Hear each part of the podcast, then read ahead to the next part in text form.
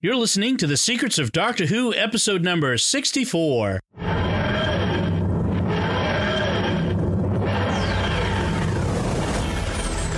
a doctor. I've lived for over 2,000 years. I am Scottish. I can complain about things. Shush. Hi, I'm Dom Bettinelli, and you're listening to The Secrets of Doctor Who, where we discuss everything about the hit BBC series Doctor Who the good, the bad, the ugly. Uh, guess what we're discussing today? today we're discussing the sixth Doctor story, The Twin Dilemma. The bad and the ugly. Exactly. Yes, it has bad and ugly in it. That's right. Uh, joining me today on the panel, as always, are Father Corey Sticha. Hi, Father Corey. How's it going? Good. And Jimmy Akin. Hi, Jimmy. Hey, Dom. So, okay, I'm going to get this right out there right now. I'm going to blame you both for making me watch this. To quote to quote uh, David Tennant, I'm sorry. I'm so so, sorry. I have to get that GIF and put it on the uh, pod, uh, the, uh, uh, the the post on the on our website. Oh my, yes. Let's this, let's just let's just put it this way. This was voted the worst episode three times in Doctor Who magazine. The worst of all of classic Who. The worst. wow. That Of Classic Who, that's important because I think there are some new Who's that are worse than this. Yes, I'll agree with that. oh, we'd have to. But, uh, I'll have to pick your brain on what those are, uh, just for just for giggles. Uh, uh, anything come to mind? Well, one Dinosaurs that on I a really- spaceship is one I would count. Okay. Dinosaurs on a spaceship is really horrible. Also, the one that's set in the terrifying hotel where they have the Minotaur. Oh, yes. I forget the name of it, but the faith stealing Minotaur. I mean, that one's just awful. Yeah. Right. Um, the Krampus. Oh, and obviously, a- Aliens of London in World War Three with the Slitheen. Yeah, yeah, Uh, yeah. Uh, but in all of those, the doctor was pretty, was fine. it's in this one, the doctor is horrible. Yeah. so let's get into Exactly. it. First, let's let me play this. Well, eh, Go ahead. okay, go I was ahead. just going to play the sound of the trailer. Then we can talk about uh, the the Yeah. specifics of this one.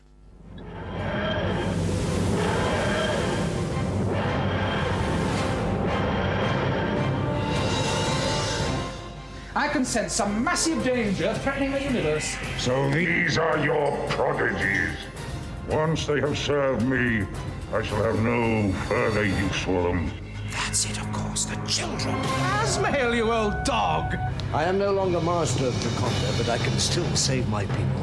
You must be faced by some unimaginable disaster. Giant gastropods. Now we're going to bring those two planets into orbit around Jaconda. What? But risks must be taken. This is not a risk, Azmael. This is doomsday. Mestor's colonization is not of this planet, but the universe. Nowhere would be safe from invasion.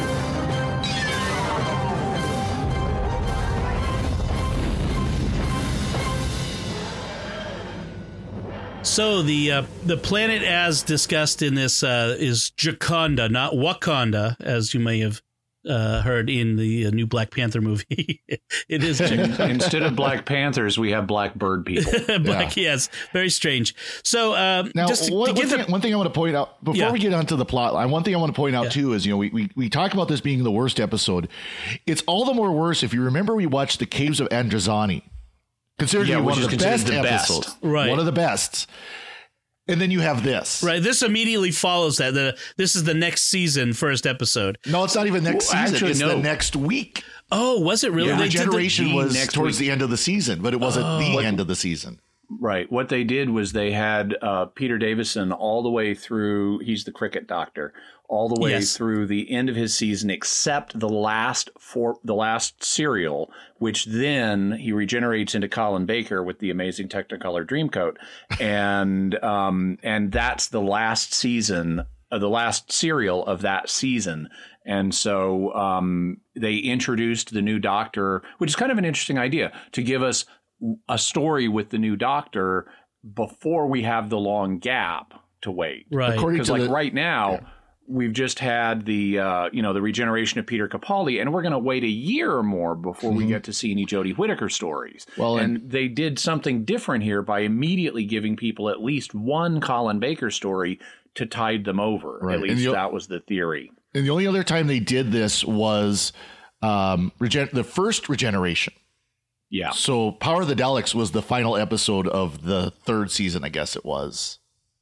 Okay. So yes. The fir- so yeah, so he uh, Troutman, ca- uh, excuse me, I'm- From Wil- William Hartnell into William Patrick Hart- Troughton. Troughton. I'm thinking of something else. Sorry. Hmm. But yeah, it was he was it was during the season. It was not at the end of the season. so uh, well, we, this this um, it aired uh, March 1984, um, and it is four, as you mentioned, four episodes, uh, four parts here. Um, and I think we heard the entirety of one of them in that trailer. That was a remarkably long trailer. Yeah. it was well, it was only a minute long. It was only a minute long. No, really, Yeah. it seemed longer. so did this episode. um, it's the so the the very first story, of the Sixth Doctor, with and it features his uh, his companion is Peri, um, right. uh, which Who's very new. She's only been in two stories up to now. right, um, and what is the plot? which so essentially you have uh this uh, race of giant gastropod, which is I guess what snail people. S- Yeah, slugs. Yeah. Kind of slug people. Gastropod means stomach foot, so it's anything that travels on its using its stomach as a foot. So snails, slugs, things like that. So, so an unpleasant uh, race of beings who have taken over a planet called Jaconda, um, and which is inhabited by bird people. by bird. Yes, uh, uh, they look they're humanoid, but they have feathers um, and dark skin. and, and jet black skin. I mean, j- not not human black, but jet black. Right. And actually, so let's talk about the costumes for a second of the aliens. We'll get to the doctors, I'm sure.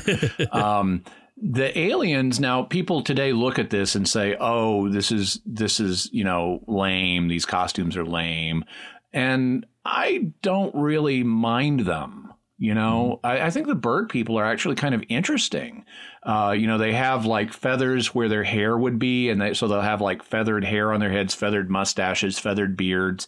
That's kind of neat with the jet black skin and they accentuate like make them pointy. They have like pointy noses and little horns and kind of like i guess an owls are meant to look Yeah. but they're really more horn like so they they're kind of exotic. I mean, I kind of like them.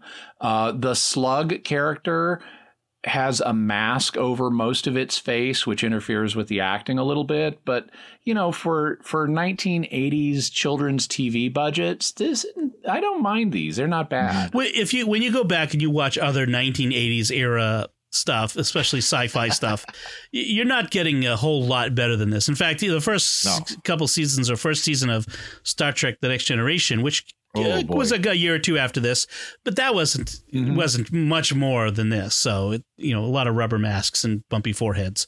So you know, it's not the, the as far as that goes. That's not it's not that bad. Um, but uh, we have uh, the Doctor's ridiculous outfit. So he, so we- we've just had this regeneration, the Caves of Androzani, and the Doctor pops up, and he's still wearing, of course, the the Fifth Doctor's outfit. Uh, and then we have this, Which which they've slid in the back so Peter so Colin Baker could get into it. right, right, uh, and uh, then we then he decides he needs a, a change of outfit and puts on this clown outfit, this crazy thing, and I'm Well, first, and this is so. This is this has been pointed out that it's really it's some kind of biological imperative Time Lords have. As soon as they regenerate, they have to have like an extreme makeover, Yeah. and the clothes become the obsession for every Right. every every time the Doctor regenerates. Clothes are the immediate thing he's got to zero in on.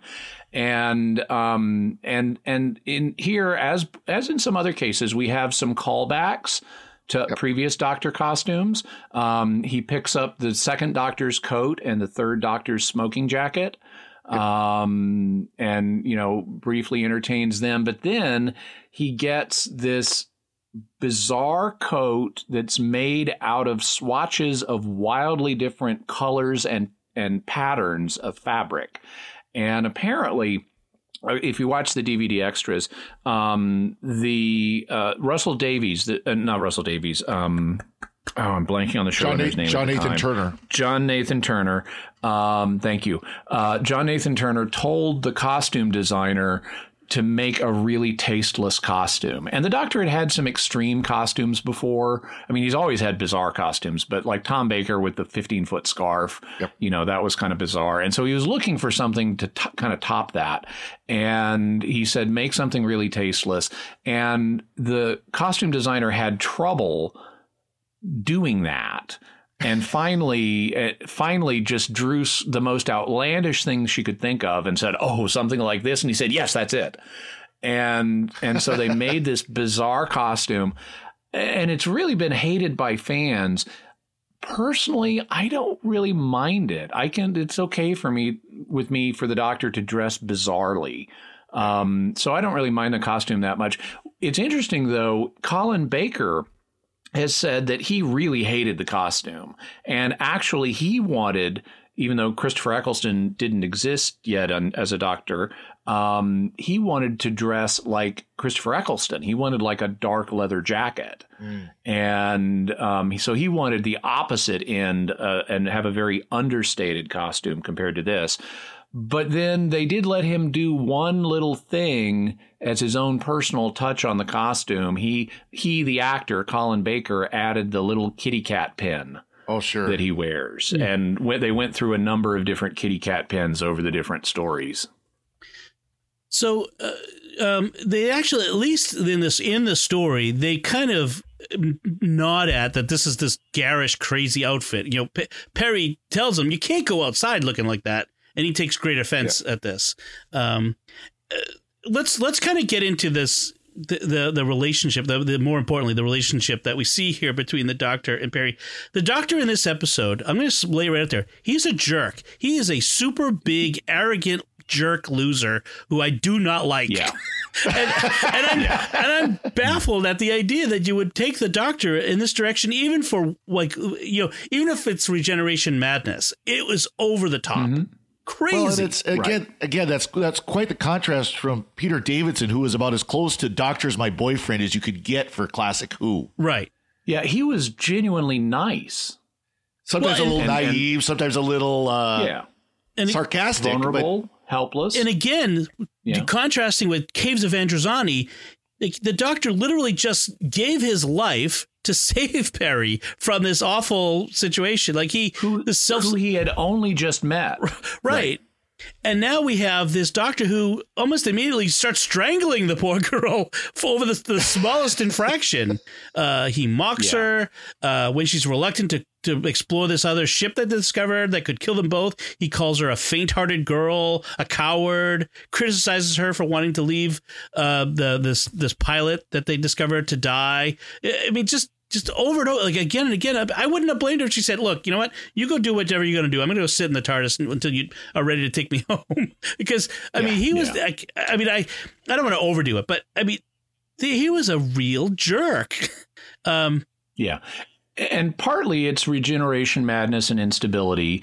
Uh, and he has, they explain this in this episode that he has, and they don't do it this way on other occasions, but here he like has these fits of madness where one of them he tries to strangle her, another he just collapses and is cringing in paranoid fear.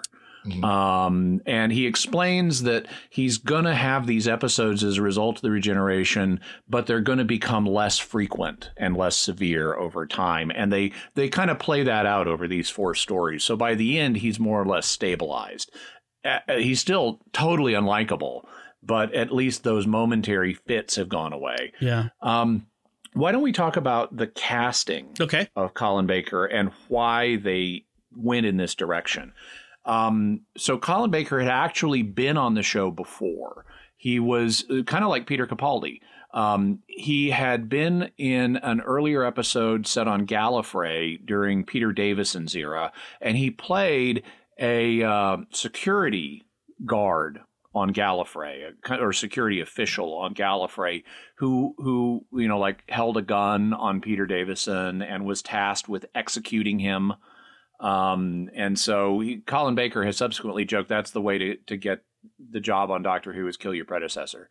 Um, but, but, the actual reason he got the job is because um, he he was part of this, some of the same social circles as um, John Nathan Turner and John Nathan Turner was considering who to cast. And one of the things that's been pointed out about the doctors is every doctor is cast as a reaction to the previous doctor. Mm. So you have stern William Hartnell, whimsical Patrick Troughton whimsical Patrick Troughton. Then you have elderly statesman, statesman like uh, Jon Pertwee. You have statesman like Jon Pertwee, zany Tom Baker.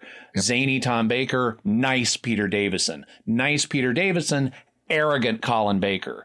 And so it's like the odd even Star Wars Star Trek movies. Um, each doctor is a reaction to the previous one, and since they'd had a really nice doctor, they wanted to go to the other extreme. The idea was they were going to warm him up over time. Now, this is a really stupid idea for building an audience. You don't start with an unlikable main character. They tried this again with Peter Davison, and it really Peter hurt. Capaldi. Peter Capaldi. Um, I'm sorry, Peter Capaldi and it really hurt the ratings of the series. So this is just a dumb idea. They've tried it twice. I hope they don't do it again.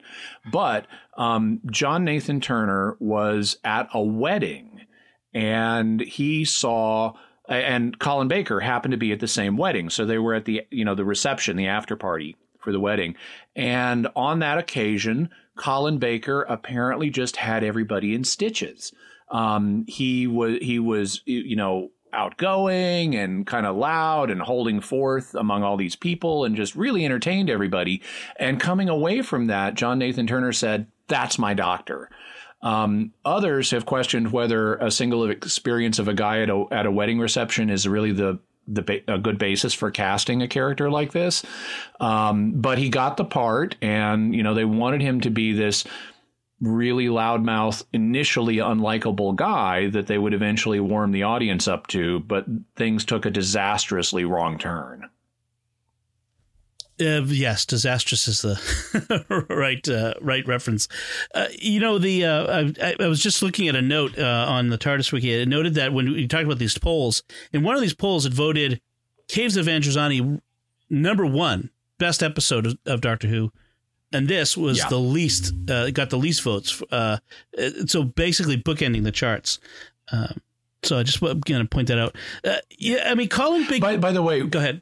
While we're while we're trash talking the Sixth Doctor, I want to distinguish that from trash talking Colin Baker, because Colin Baker is actually a pretty nice guy, and he did. I think he was handed a bad part mm-hmm. and did the best with it that he could.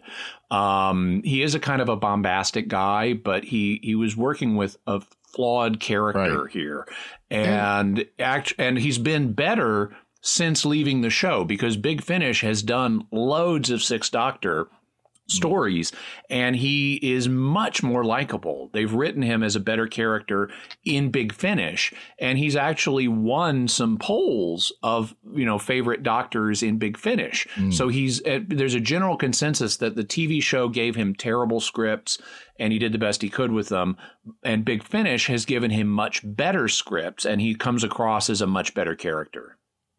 You know, okay. I've, I've heard, I don't remember where I read this, but I've heard that he really is an excellent actor. You know, he is a, he is a, he's a top notch actor. And maybe the fact that he was able to pull anything out of the Sixth Doctor is proof of that. I don't know, but it's kind of a shame because it could have been so much better, especially as Big Finish would show uh, that he could be could have been so much better as a doctor and so much better as a character. Well, while we're still talking about the Sixth Doctor, I remember when we when we talked about the regeneration uh, of of this doctor uh, that it, it, he wasn't even in that episode, the Colin Baker. No, uh, it, right. we talked about it before. Could you uh, uh, refresh my memory of what it is, like why he wasn't even in that? Is it because of he just yeah. soured so much on this portrayal, uh, how, what they gave him? What no, not not exactly. What happened was so Doctor Who in Peter Davison's era had been really popular, and um, and then when they brought in Colin Baker, they had this disastrous first. I mean, actually, the regeneration where he sits up and says, "Oh, change and not a moment too soon." You know, and he kind of disses his previous incarnation, and then they have this really horrible story which ends uh, with the Doctor um, telling Peri I'm the doctor now, whether you like it or oh, not. Yeah. and it's like a huge up yours to the fans. And that was the last and, line. That was the last line of the season.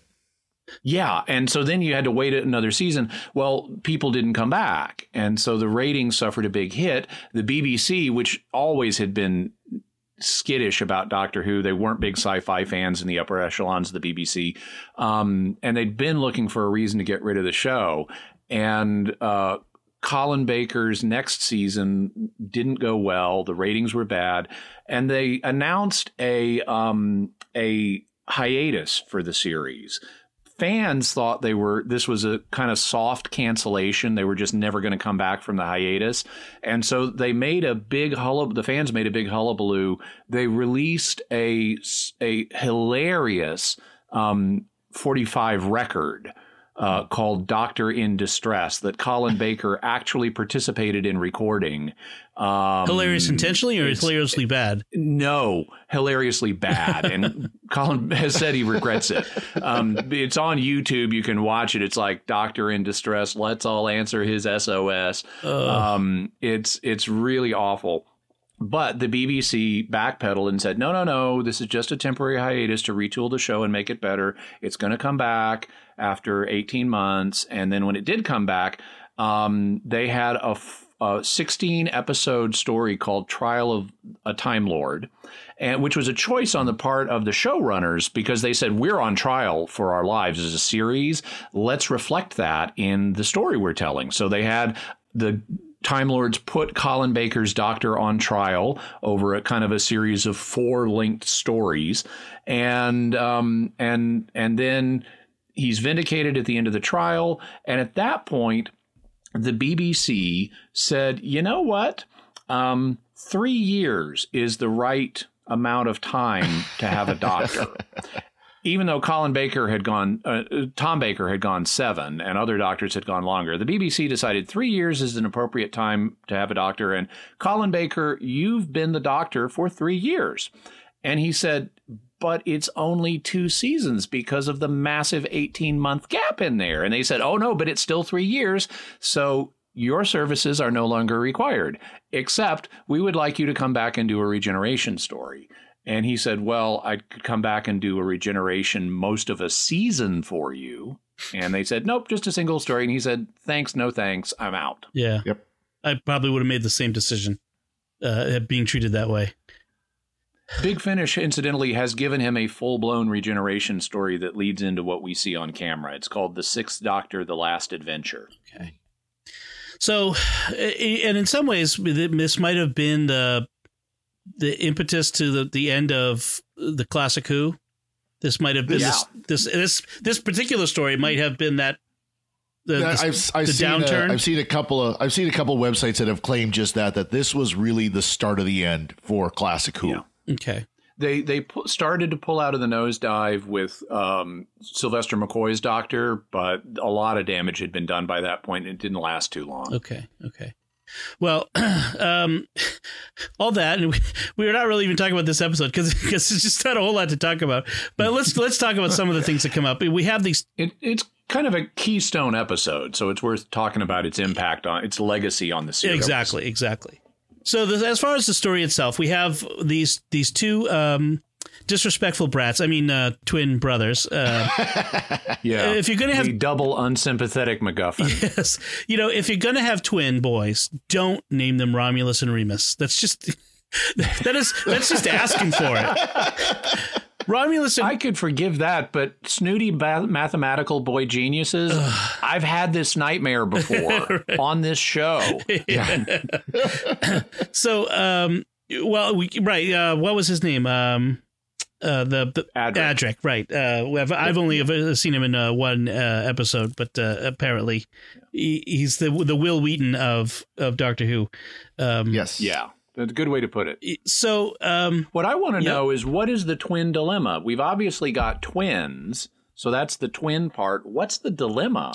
I mean, there's just some drama that surrounds them, but I don't, I don't, the, I, it, they never sink the plot in, into the twins in a way that makes the title clear to me. Well, what what's their importance? They're good at math. Uh, you you don't have computers. Um, and Yeah. and there's some Well- vague reference to the fact that when they do math, it actually has effects in the real world, sort of like a magical thing. oh, they've set that up before. Well- that that's happened before on Doctor Who. Right, we saw that in the uh, the the the, the, the fourth, yeah, uh, Logopolis. So, but they never actually take that home. They never make that point. That's what I'm kind of kind of say. Like, so they kind of reference it, and then they're they need they're needed to do some math so that Jaconda can have a planet, a moon, or a planet made into its moon Yeah. or something. so- it's very vague.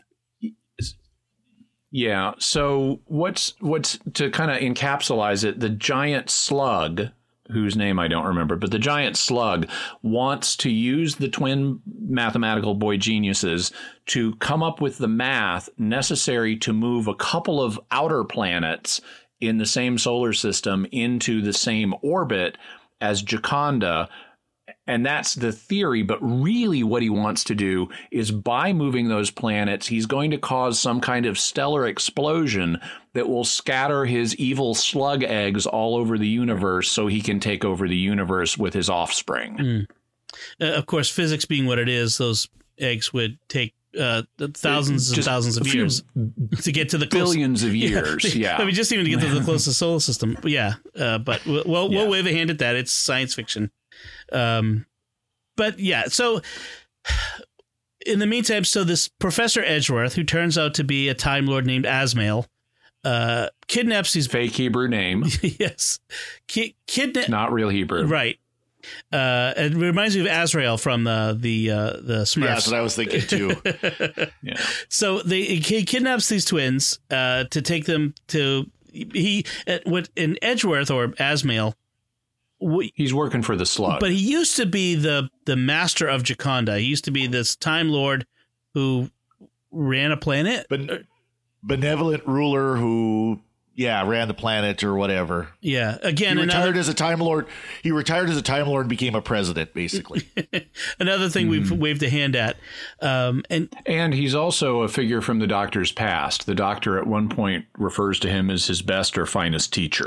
Right. Um, when- uh, yet another Time Lord that we that we run into, uh, like we did a, f- a few weeks ago with um, Shada, uh, a Time Lord sort of mentor from the past. Professor Chronotis, Yes. yeah. Uh, I, lo- I love the story though, where last time uh, the Doctor and, and Azmael were together, they got Azmael so drunk they had to throw him in a fountain to sober up. yes. Yeah. So uh, Azmael kidnaps the twins. They they have a stopover on the asteroid Titan three for something. Um, they had been pursued by the protection service, the pursuit service uh, of Earth. Uh, these sort of uh, Earth policemen. Um, they get in a battle. They destroy most of them. Uh, one of the pilots survives. The, the doctor s- rescues the pilot.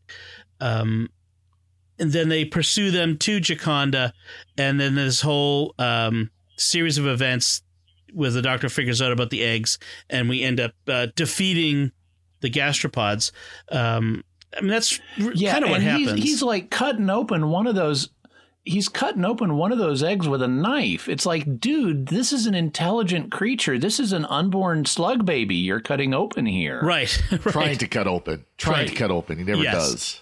because it's yeah, the, yeah the, the the the eggs are, are have been toughened to survive a planetary explosion.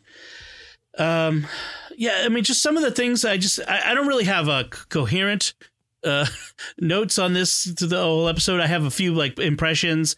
Um, the the police this police officer they rescue they kind of leave him alone in the TARDIS, which seems like a bad idea. Uh, they've taken away the Yeah. power pack of his gun and hid it in a shirt or jacket in the the doctor's wardrobe, which I'm not sure. It's a really cool shirt. Yeah. Well, Which like- happens to be the one the guy grabs too. Well, y it's this bizarre. It's like it's worse than the doctor's jacket, if it's if that's even possible. This shiny, shiny. metallic, It's multicolored thing. Uh, multicolor lame. it's just so. But like, why is this guy playing dress up in the doctor's wardrobe? like, like he just he just needed to feel pretty for a while. I just don't understand what why that what that was about. Um, and then he was injured. yeah, okay, so he, maybe he needed uh, his uniform was was was uh, was messed up, and he needed new clothes or something. I I don't know. Yeah. Um, and that's where he finds the power pack and gets it back. I mean, just this sort series of sort of implausible bad things, like bad ideas. Yep. Um, and bad dialogue. There's one moment where the boy geniuses are are talking about when they've realized what's going on. One of them says, "Our genius has been abused." it's like what? Our genius has been abused. That's the way you express the thought. Oh, just yes, the script was terrible. I mean, just uh, you know, another point the doctor is like all in self pity, and he just becomes so thoroughly unlikable. We've kind of dis- discussed that, but Yeah. just this, uh, um, and then at one point, uh, I don't know. No, so you you can tell me if I'm wrong, but for me, Mestor, which is this this gastropod leader, Yeah, apparently name. is the first creature I've seen I've seen who can enter the TARDIS without the doctor's permission or a key. He just thinks about it and it happens. Yeah, is this is this the the first time that the only time this happens? Because I think there have been other occasions where people teleported into the TARDIS. Okay. In fact, I know there have been. Um, In Tom Baker's era, shortly before the end, um, the Keeper of Traken was able to uh, materialize in the TARDIS. Okay, so in the new Who, as far as I'm aware, this the, the, it's an element of the mythology that no one can get inside the TARDIS without the Doctor's permission or a key. Uh, so The that that- combined hordes of Genghis Khan can't break through that door, and Right. they've tried. It- right, right, I, I think that's. uh, I think that I, I don't know that there's a difference there. I think that the TARDIS is immune to physical invasion, but if someone like comes in from another dimension, they can get inside of it. Like the Master could materialize his TARDIS inside the Doctor's and stuff. okay, okay. Um, all right, so that's not necessarily a, a, a violation uh, that I can attribute to this episode. Um, and you know, uh, the- Somehow he somehow he psychically picks the lock. That's what happens. Right. I I mean, I could pick out. There's a lot of continuity errors or just bad production errors. I could pick, pick out. Um, uh, the the, the they're Oh. on the ruined Jaconda, and you can see trees and grass in the background and, and that sort of thing. Yeah. Um, One one one moment that I just thought was ridiculous is a point where uh, our space pilot captain is holding bird people at gunpoint, and he's got he's holding a gun on them, and they've just lost one of their guns. It's kind of scattered, you know, across the floor, and he says to them. You might just reach that gun before I can kill you, but I doubt it. And it's like, you could have pulled the trigger and killed him in less time than it took to say that sentence. Exactly. right, right. You mean you, the guns that they're, they're guns? You mean the the painted uh, hot glue guns? Yeah. Right. Those right. are those are literally just painted hot glue guns. My mom had the exact same model when I was a kid, about that time. oh, funny. Also, the slug gets a line at one point where he's talking to the doctor and he says, I have said that you will cease to exist, but you will not die. It's like, what? you're, you're not going to exist, but you're still going to be alive? And th- so they kind of make that clearer as they go along that he's going to inhabit the doctor's body. And so the doctor as a personality is going to cease to exist, even though his body's going to live. But just the Right. line itself is bizarre. I think I think I must have faded out somewhere in the part four of this because I there there are elements I'm, I I just I missed I guess. Um, so the the one the actually one thing question I I had and I don't know if you guys know the answer to this. The director of this episode is Peter Moffatt. Do we know if there's any relation? I went and looked. There isn't. He Okay. the, this Yeah. director of this episode spells his name with two T's.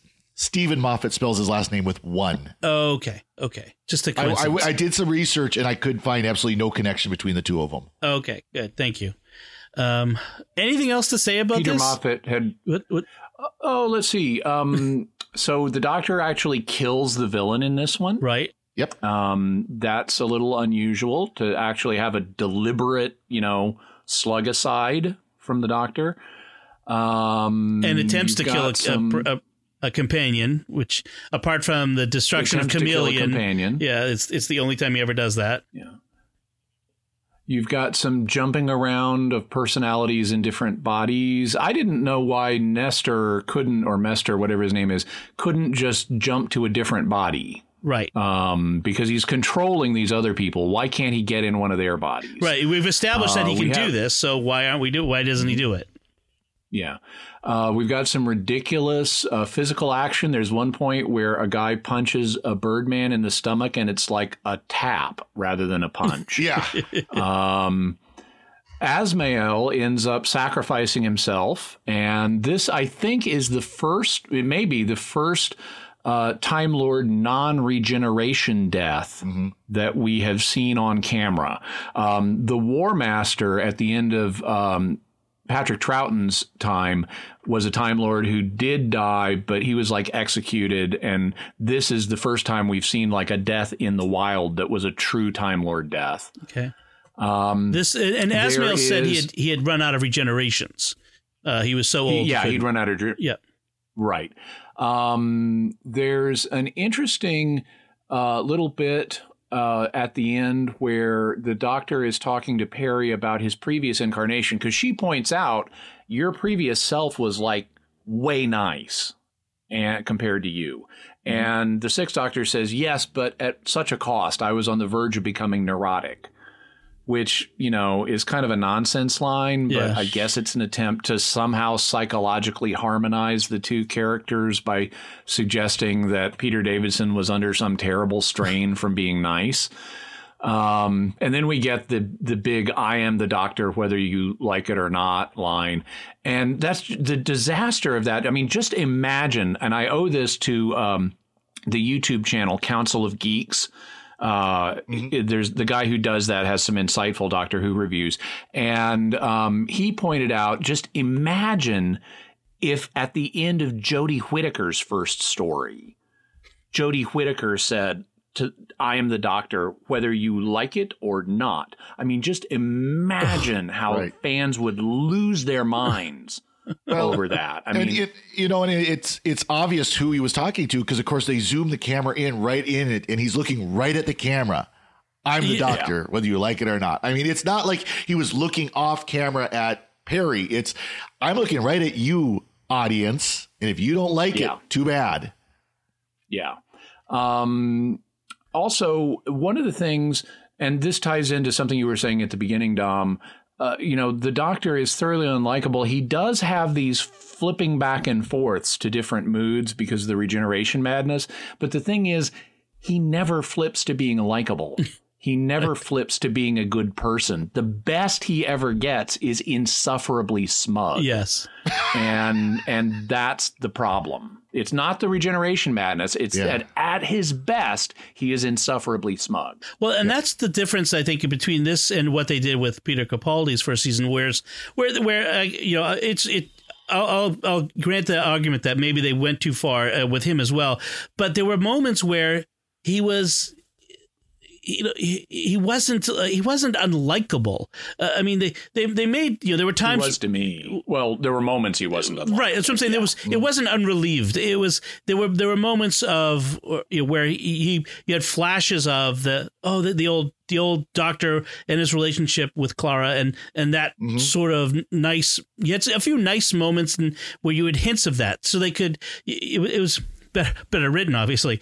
Uh, whereas this is just, yeah, like you said, it's just no. There's no point in this episode where, where I'm thinking, this is a you know the, the, here's the doctor I remember. There's a hints of this you know Colin Baker or uh, I mean um, Peter Davison or Tom Baker or any of the the previous doctors that those those humanizing moments. And in fact, they emphasize at one point the fact that he's he's because he's a time lord, he has no compassion. Uh, I mean, just it's just My sensibilities are different than yours because I'm an alien, basically. Right. And, and, and, and that's, like you said, that's a disaster. You have a, a popular doctor who re- regenerates and then you just come in and shove it in the, uh, in the fan's face. It's just, it's a very odd choice. And I would love to, to kind of understand what was in the mind of the, of the showrunners to, to make this, this decision. I mean, did, uh, whether they felt like the fans were going to reject this regeneration or something like that. It was just, it's a very odd decision. Um, so, uh, I, I, One of many Yes. bad decisions made by John Nathan Turner yeah, yeah, in this era of the show. He made some good decisions too, but but th- he started to make a series of really disastrous decisions, and this was one of them. Exactly. Okay. So, uh, is there anything left to be said about this episode?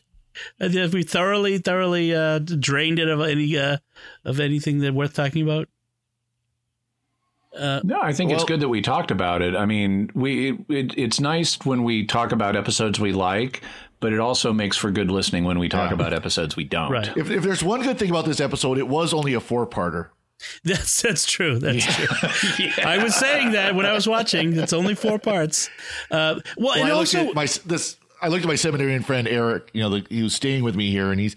I said we got through the first half. I was like, "Don't worry, we're only half done."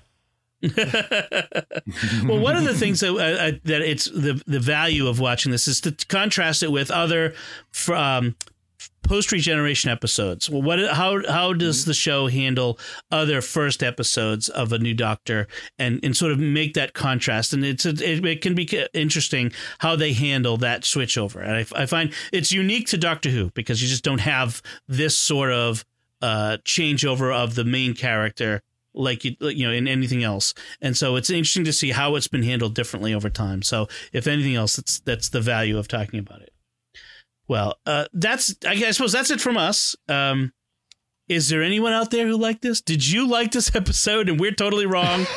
I want to hear from you. I want to hear from the person who, who liked this episode and uh, to tell us we're wrong because maybe we are and and and you have an insight for us. But uh, so tell us what you think of the six this six Doctor episode, the Twin Dilemma uh, by visiting us at sqpn.com or going to the Secrets of Doctor Who Facebook page. Uh, leave us some feedback, or or you can send us an email to Doctor Who at sqpn.com. I know we had people who disagreed with us on our assessment of uh, the uh, uh, Slitheen episodes. Um, World mm-hmm. War Three and uh, in, uh, Aliens, Aliens, of London. Yeah. So if you you know if you disagree with us on this, I'm, I would love to hear from you.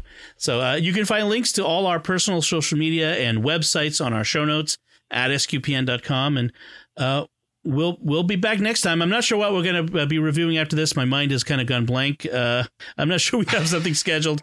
We we have to decide. Yes, we have to decide. We're so we're, but we'll have something good. But um, until then, uh, Jimmy Akin, thank you for joining me in sharing this uh, episode of the, the Secrets of Doctor Who. Thanks, Dom. And Father Cory, Thank you as well. Thank you very much. And once again, I'm Dom Bettinelli. Thank you for listening. And remember, it's called compassion, and it's the one difference between us and Time Lords. When will I see you again? Ah, uh, soon, I expect. Or later. One of those.